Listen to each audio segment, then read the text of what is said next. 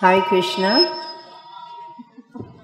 Um, all glories to all of you for being here to worship this amazing His Holiness Jayapataka Maharaj, whom I want to thank for being a wonderful help in our family in many, many ways. However, I thought I would share with you one story from the very early days in Mayapur. Um, in those days, there were only three or four Western couples, and they all, the Western families all lived at the Goshala. So we were at the Goshala, and my husband, who was in charge of the cows at the time, um, carved a bow. Okay, so he carved a bow and arrows, but the only problem was that the bow was so strong that he couldn't bend it and string it. And then one day we were at the temple talking to His Holiness Jayapataka Maharaj, and my husband was telling him about this bow that he made.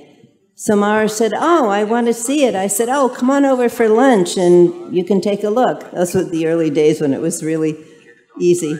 Anyway, so he came for lunch that day, and then we went out with the bow and arrows.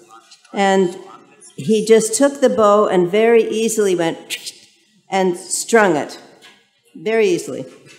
So then he said, Let's go and shoot at something. So we went downstairs, and there, there was just fields. In those days, there were just fields of tall, tall grass that were, um, you know, growing for the cows.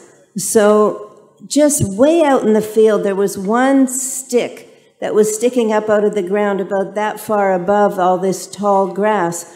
I couldn't find anything else. So I said, Mars, why don't you shoot at that stick? He said, Oh, okay. So he he strung the bow and shot the arrow up into the air, and it went up, up, up, so high that we couldn't see it anymore. And then it came down, down, down, and right into the end of that stick.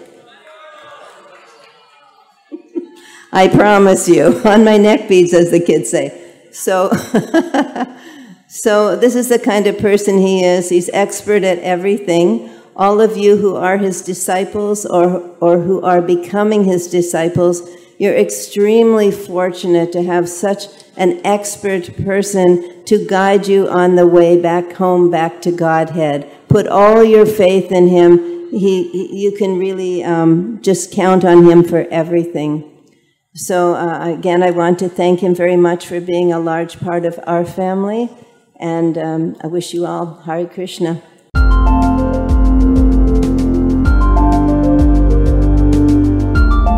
Thank you for watching our videos. Be sure to subscribe to our channel. We publish new videos every day, and don't forget to like and share our channel.